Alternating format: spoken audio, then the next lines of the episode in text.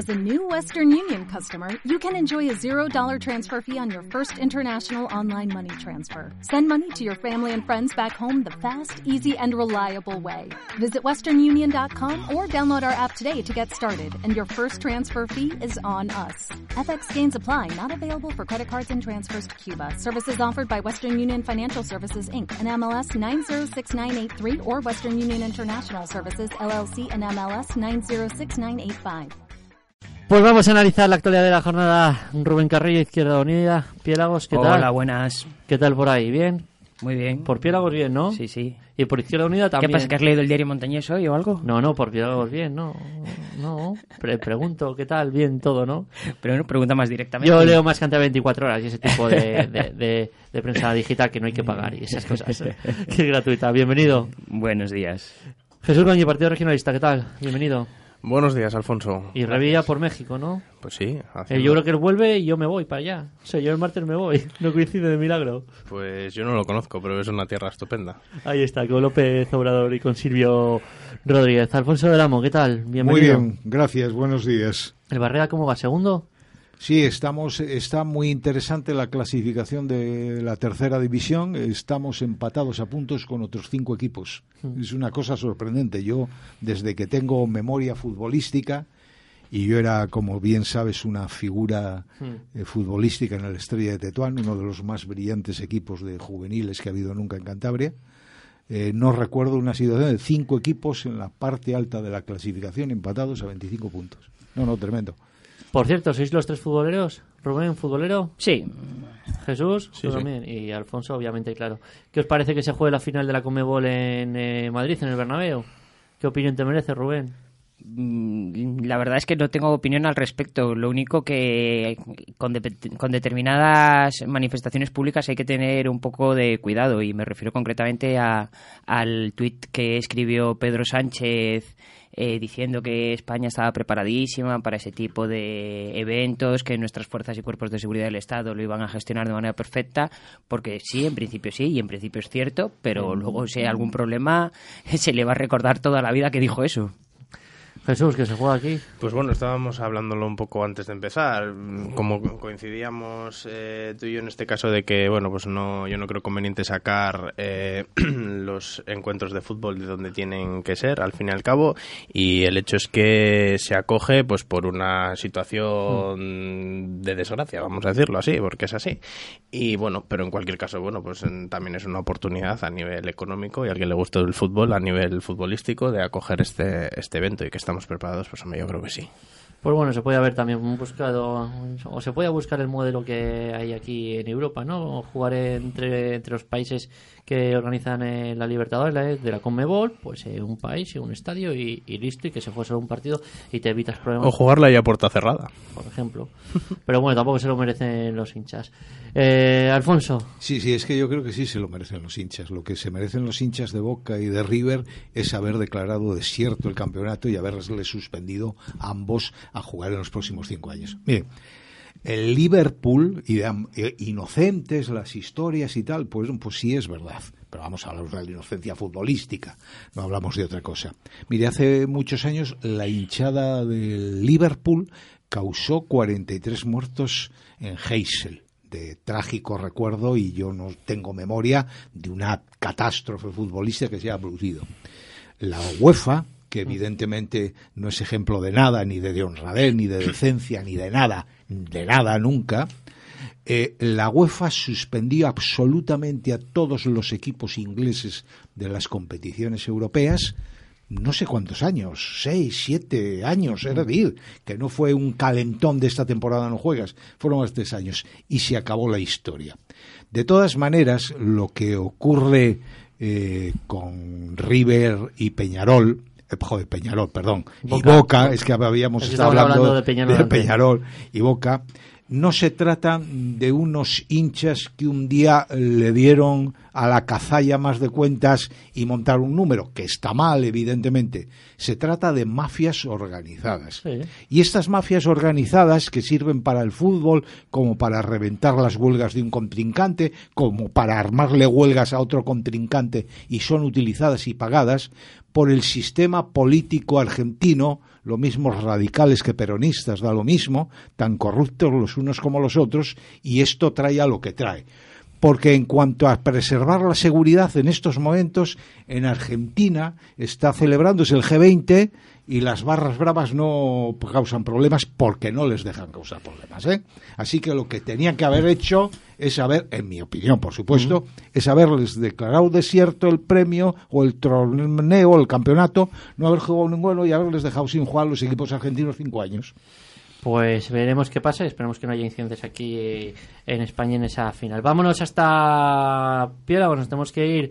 Eh, Rubén, el gobierno no va a aprobar el Plan General de Ordenación Urbana del municipio hasta que se incluya la pasiega como urbanizable. Desde Izquierda Unida, ¿qué opinión nos merece este titular y sobre todo que en prensa eh, nos lo hemos encontrado hoy?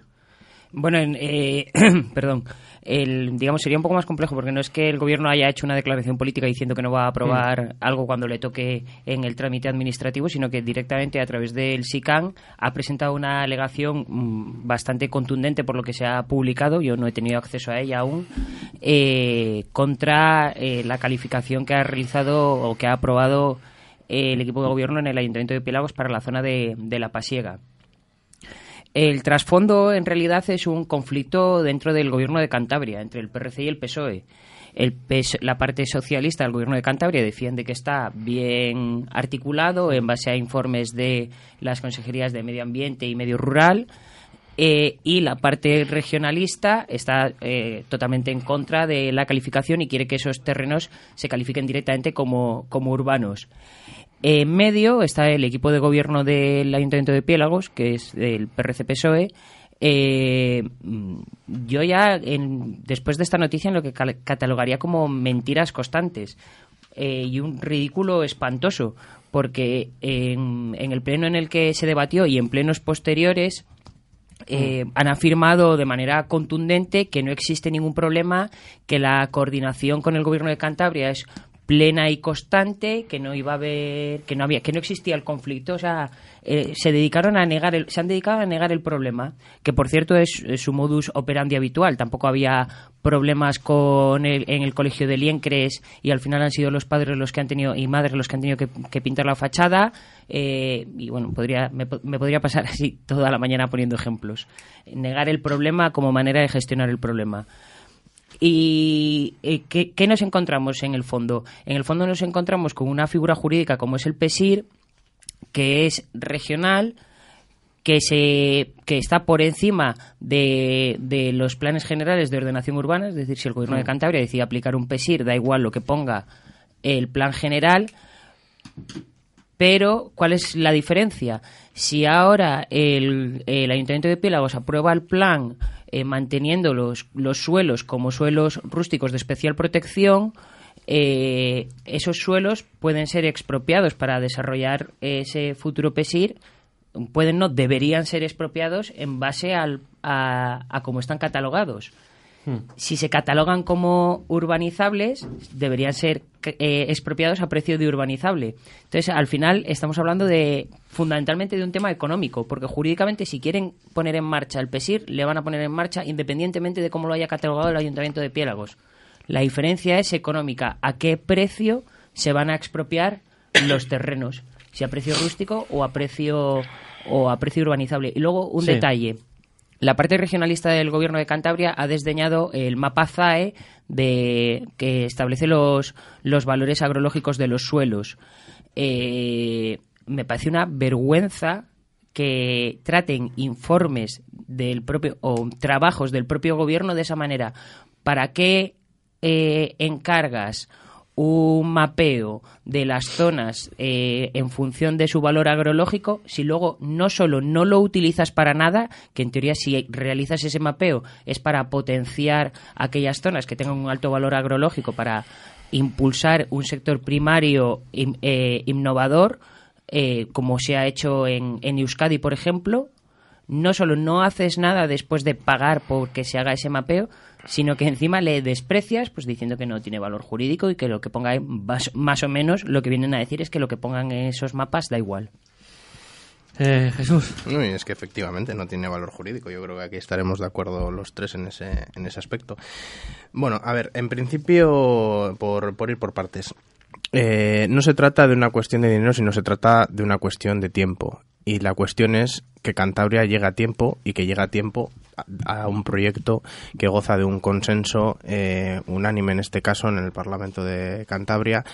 Y eh, como ya digo un gran un gran proyecto que tiene que ser trascendental para las próximas décadas eh, para nuestra comunidad que por otra parte también llega tarde como, como en muchas otras ocasiones a Cantabria le ha sucedido pues bien por vaivenes políticos o por falta de, de apoyo del Estado la calificación, eh, efectivamente, vamos a ver, mm, aquí no se trata de culpar a, a, un gobierno de turno. El Partido Regionalista gobierna en Piélagos también y ese, esa redacción de ese, de ese plan general yo creo que viene, no sé si es 2013 o 2014, o sea, por lo tanto, vamos a ver, no, no es cuestión que haya sido una decisión eh, cambiada de última hora, sino que, bueno, pues goza, digamos, de una trayectoria en base a la cual, digamos, mm, pues ha, se ha generado una nueva situación, que es esa apuesta por, por ese gran centro logístico en los llanos de la Pasiega.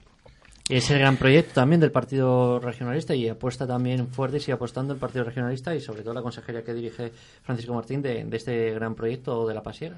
Sí, sí, efectivamente, vamos, pero es que yo no yo creo que goza de, apoyo del gobierno, es decir, PRC-PSOE, pero también el Partido Popular en el Parlamento de Cantabria se ha significado a favor. Eh, finalmente parece ser que el Ministerio de, de Fomento sí va a, digamos, a remar en esa dirección, porque bueno, al fin y al cabo tenemos el superpuerto de Bilbao, el Musel, puertos que están creciendo y en el cual el, puerto de Santander pues se, encuentra digamos con una capacidad logística mermada en cuanto sobre todo al movimiento de tráfico rodado pues vemos que es un puerto al que se le agota el suelo y entre la opción de seguir rellenando bahía como históricamente se ha hecho yo creo que eh, después de una profunda reflexión de toda la ciudadanía de Cantabria mm, no hay que rellenar ni un metro más de bahía. Por lo tanto las alternativas son estas. Y esta yo creo que es la mejor. Eh, tendrá un especial valor eh, agrario o lo que sea.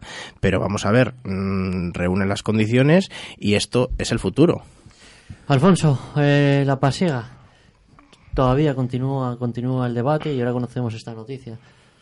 La verdad es que existen argumentos eh, en, ambos sentidos eh, sólidos.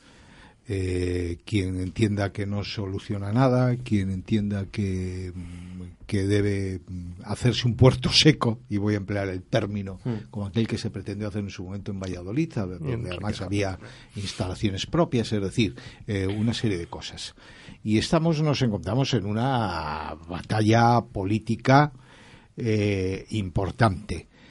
Hay un punto que, que, acaba de, que acaba de, se acaba de comentar, que es el precio de los eh, terrenos.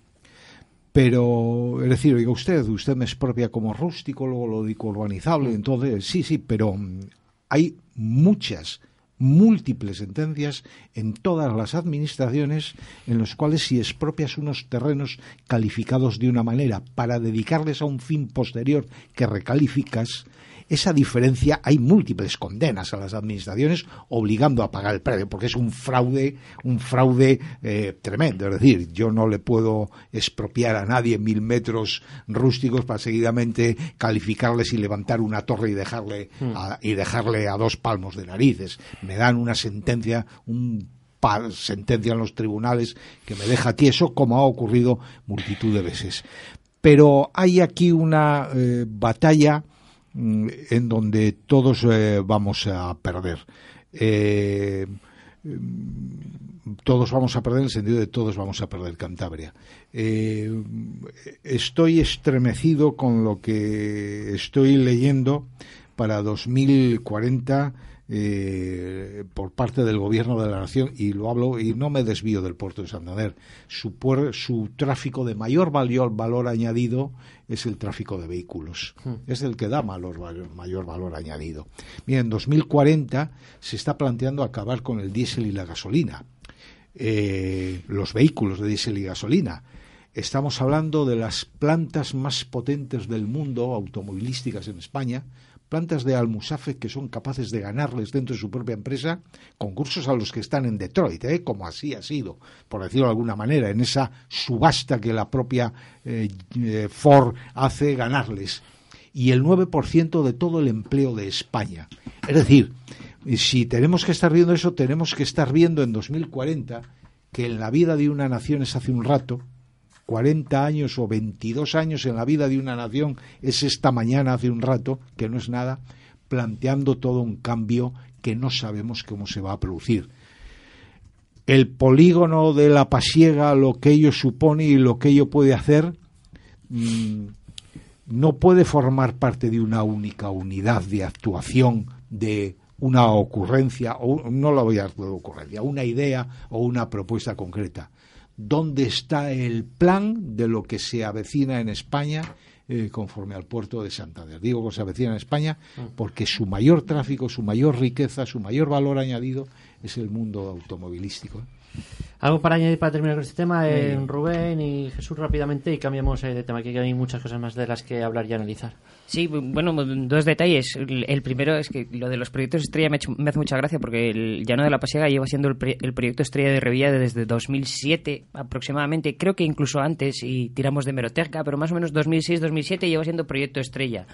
De todo ese periodo de tiempo, el, eh, solo cuatro años no ha estado gobernando el PRC con el PSOE igual hay que empezar a pensar también en que hay un poco de incompetencia, porque si llevas siendo tu proyecto estrella tantos años y no has hecho absolutamente nada, igual algo de problema tienes tú también. Y luego, eh, una, la posición fundamental de Izquierda Unida de Piélagos son las dudas. Es que cada vez que se habla, cada vez que se abre una nueva polémica sobre el llano de la pasiega, nos surgen más dudas. ¿Cuáles son las últimas dudas? Si no hay problemas con la calificación del suelo, si no hay problemas jurídicos porque el PESIR se impone sobre el PEGO, sobre el Plan General de Ordenación Urbana, ¿dónde está el problema? ¿Dónde, ¿Dónde está el problema? ¿Por qué esta alegación brutal de SICAN? ¿Por qué, estamos en periodo de pre-campaña y toca ahora sobreactuar un poco para marcar diferencias? Y luego lo último sobre el tema que ha sacado Alfonso, de los coches en 2040. El problema que hay en España es el, retraso estructural que llevamos. En los países del norte de Europa no van a tener que llegar ninguna prohibición porque de manera natural el coche eléctrico va a sustituir para 2040 al coche de, de combustión. Porque de hecho ya supone eh, el 50% de, eh, del parque automovilístico en muchos de esos países. Pero como siempre España, vamos mm, tarde, vamos tarde y desde luego eh, se puede poner un problema sobre el otro, pero el problema del cambio climático es un problema que hay que, que, hay que enfrentar y la contaminación de los vehículos diésel, gasolina e híbridos es uno de sus principales factores. Jesús, para terminar este tema. Sí, no, la verdad que ojalá todo fuera tan fácil como lo pinta Rubén. Yo no sé si es por la inexperiencia de no gobernar, pero vamos a ver. Un proyecto estrella, un proyecto que goza del, de todo el consenso del Parlamento de Cantabria. Tú, tú sabrás, tú sabrás, pues los problemas te los digo, tú sabrás que Cantabria no tiene competencia sobre el ferrocarril, que hay que estar coordinado con el gobierno de España para que el Ministerio de Fomento lleve un apeadero de trenes al, al, futuro polígono. Pues fíjate si ese no es un problema. ¿Tú sabes lo que se tarda en una redacción de un PESIR? Pues más de un año tranquilamente. Una fase de expropiaciones, ¿cuánto se tarda? Una declaración de suelo industrial. Bueno, pues sí, pues es que si todo fuera así de fácil, efectivamente. Sí, pero todo eso que estás diciendo son cosas que todavía no han sucedido y llevamos 11 años. No, son cosas que estamos hablando porque están sucediendo. Por eso estamos hablando de ellas. 11 años con el Pesir de la Pasiega a vueltas. 11 años.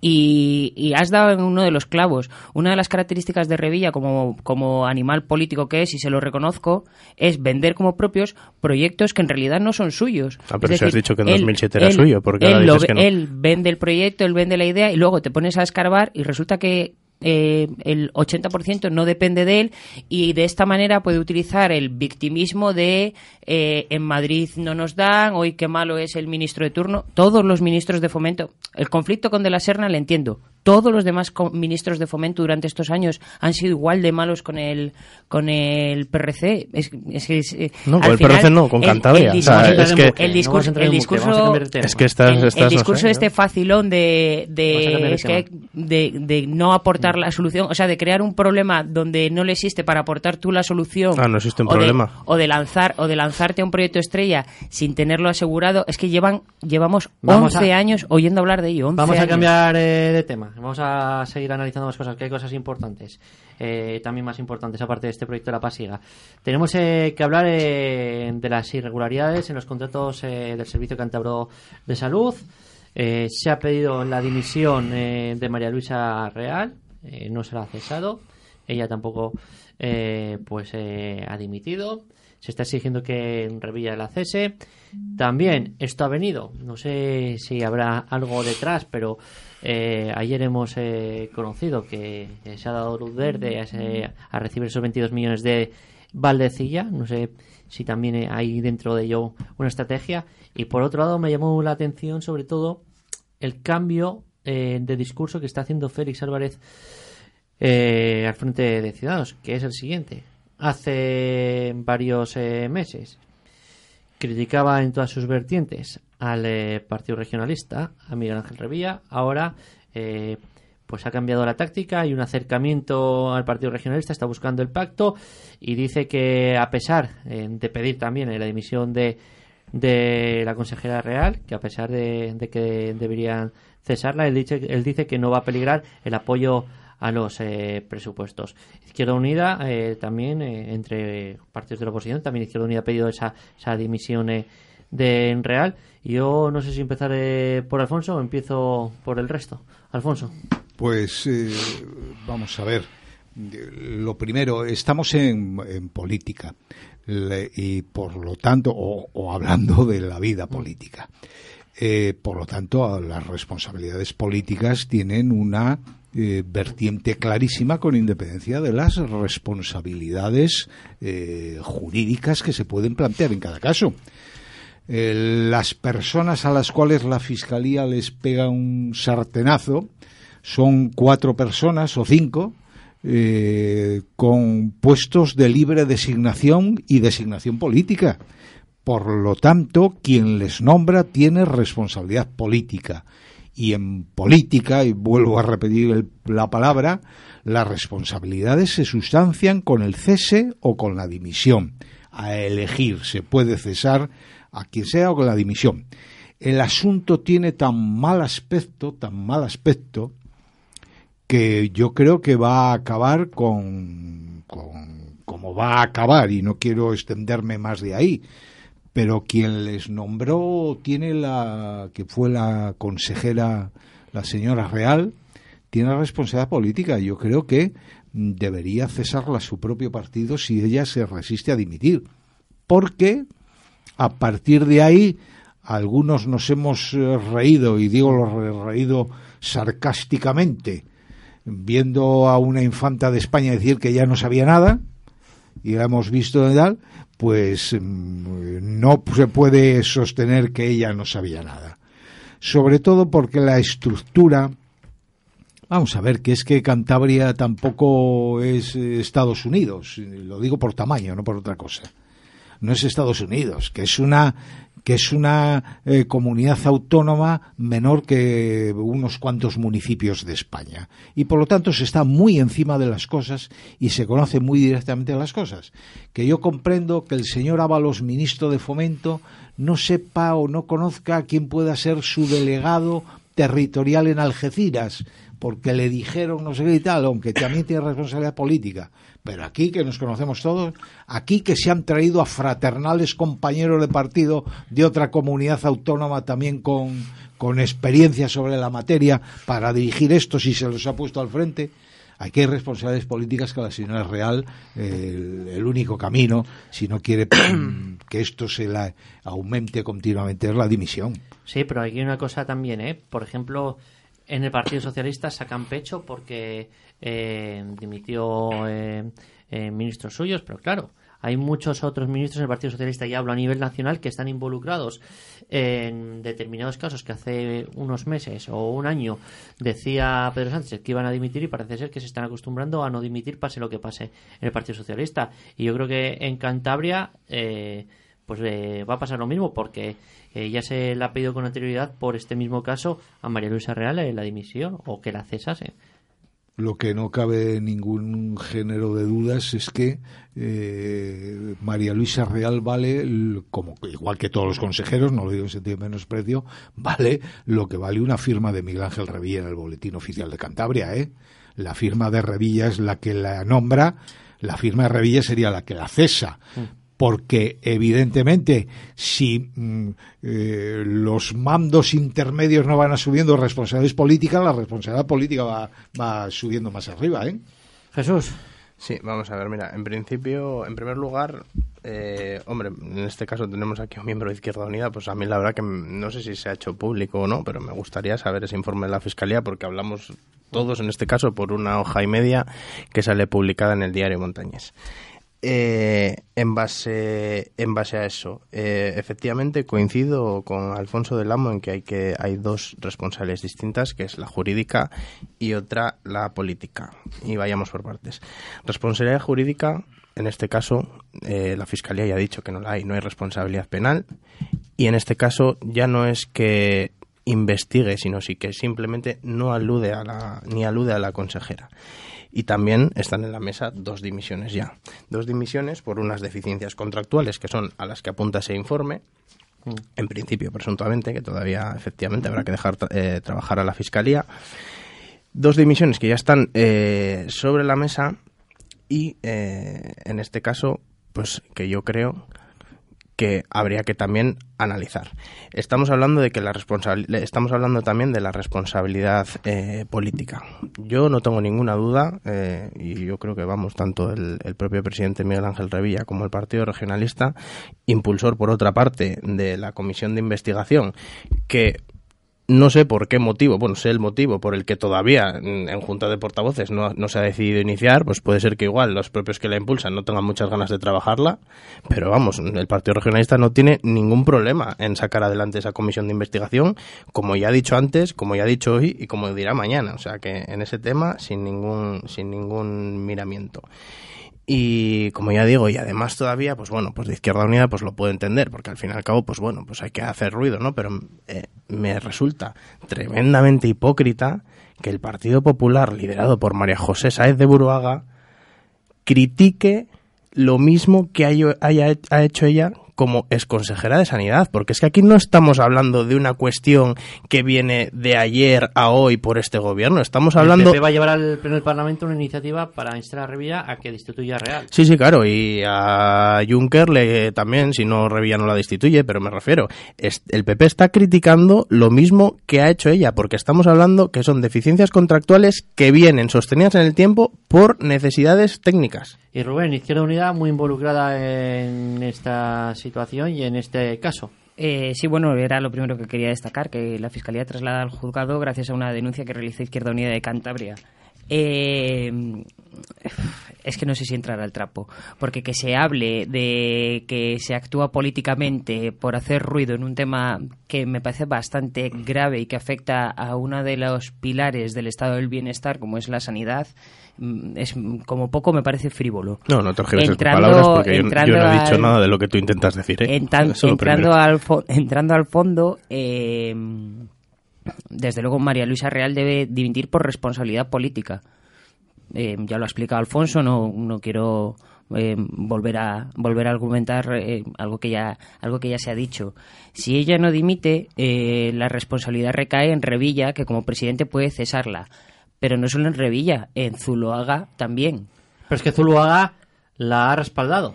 Eh, es que Zuloaga acaba de demostrar con su respaldo a María Luisa Real, y es donde quería llegar, que él solo mueve cargos por venganza política. Porque no tuvo ningún tipo de problema en cargarse a Ramón Ruiz por haber apoyado a Tezanos en las primarias sea, si es para cuchilleo interno del PSOE, utiliza las instituciones. Ahora, para defender las propias instituciones, ahí ya no. Además, como María Luisa Real ahora es de su cuerda, pues hay que aguantarla. Em, fuera parte de todo esto y de estas complicidades dentro del entre los dos socios del gobierno de Cantabria eh, que haya una que eh, una parte de la sanidad cántabra esté inmersa en una en una investigación eh, judicial es un desprestigio que eh, no es admisible. Y hay que recordar eh, que la denuncia original se basa en supuestas irregularidades, y lo estoy leyendo para decirlo correctamente, que podrían implicar por su gravedad la comisión de delitos de prevaricación administrativa, tráfico de influencias y malversación de caudales públicos. Eh, dentro de eh, todo esto, dentro de una gestión que, como siempre, el Partido Socialista, cuando está en campaña, eh, iba a revertir todas las privatizaciones del PP y después, pues no, se le olvida lo de que la S es socialista y que la O es obrera y se pone, se dedica a hacer las mismas políticas que la derecha. Y el último detalle Sí. que nadie ha entrado a ello es el papelón de Ciudadanos. Ciudadanos. No, yo, pero yo lo he dicho. Sí, sí, o sea, nadie, no ha entrado. No, el, el no- papel no ciudadano de, de Félix Álvarez y Rubén yo concretamente, que son la- las caras eh, visibles y los que están diciendo todo eso. Porque yo no, yo estoy, yo creo que no todos los representantes o militantes de elecciones están de acuerdo Vale, en que se pida la pero- dimisión y digan, bueno, vamos a pedir los presupuestos sí o sí. Vale, Alfonso, pero es que siguiendo, es- eh, que si- siguiendo ese argumento, Jesús estará de acuerdo conmigo en que entonces le tendríamos que hacer extrapolable a todos los partidos. Entonces, no, no nos hagamos trampas. Son, son sus portavoces y por lo tanto hablan en nombre de todo el partido. Por lo tanto, es el papelón de Ciudadanos, en este caso representados por Rubén Gómez y Félix Álvarez, que do- como siempre eh, este partido desde que se creó hace lo mismo siempre, es donde dije digo, digo Diego, y en función de mi- mis, mis intereses cortoplacistas, y ahora habrán echado cuentas de que apoyar les suma, eh, miran para otro lado. Alfonso. Sí, yo un detalle que ha salido, mm, vamos, un comentario de eficiencias técnicas, que mm, yo comprendo que, que, que quien esté interesado en el tema eh, lo utilice para la deficiencia técnica como el que se olvidó de hacer algo. El fraccionamiento de contratos es una cosa muy seria y el fraccionamiento de contratos hay delitos y hay condenas. Y bueno, solo por nombrar los 22 ecógrafos, vamos, es un fraccionamiento que, que es algo más que deficiencia técnica. ¿eh? Yo creo que no se puede despachar de, No, de yo- eficiencia yo, técnica. lo que me he referido, Alfonso, es que se ha dado casos concretos, en este caso, que no había avituallamiento de, de agujas para insulina y si creas un pliego conforme eh, a lo que te estipula la ley de contratos, pues en este caso no hubiese habido existencias de eso y, y también se está analizando esos contratos. Efectivamente, habrá que dejar trabajar a la Fiscalía, si es que eso, eso es... Eso Sí, pero, pero la, decla- la declaración de urgencia eh, de, de- de materias mm, está perfectamente ordenada. Es decir, mañana se cae un puente, ojalá no se caiga nunca, y un, y un responsable político no puede estar a, a organizar un concurso público. Y eso es una declaración de urgencias. Y como en aspectos de salud, el que no haya lo que sea tiene justificadísima la ausencia, se pueden comprar todas las eh, aspirinas y todas las agujas que sean por una declaración de urgencia si no hay sin ningún problema. Por favor, dejémoslo porque yo Sí, no, no, quiero tampoco, me- entiéndeme, atornillar más de la cuenta porque no es necesario. Atornilla, pero atornilla. 22 ecógrafos, porque, no, atornillo porque queda en evidencia la cosa. Eran 22 ecógrafos, lo digo eso como lo más natural, donde se hace una trampa que ofende al sentido común, que es la autonomía de los centros para comprarlos cuando se ha centralizado el contrato. Bueno, pues por eso ha entrado la Fiscalía, por eso ha entrado.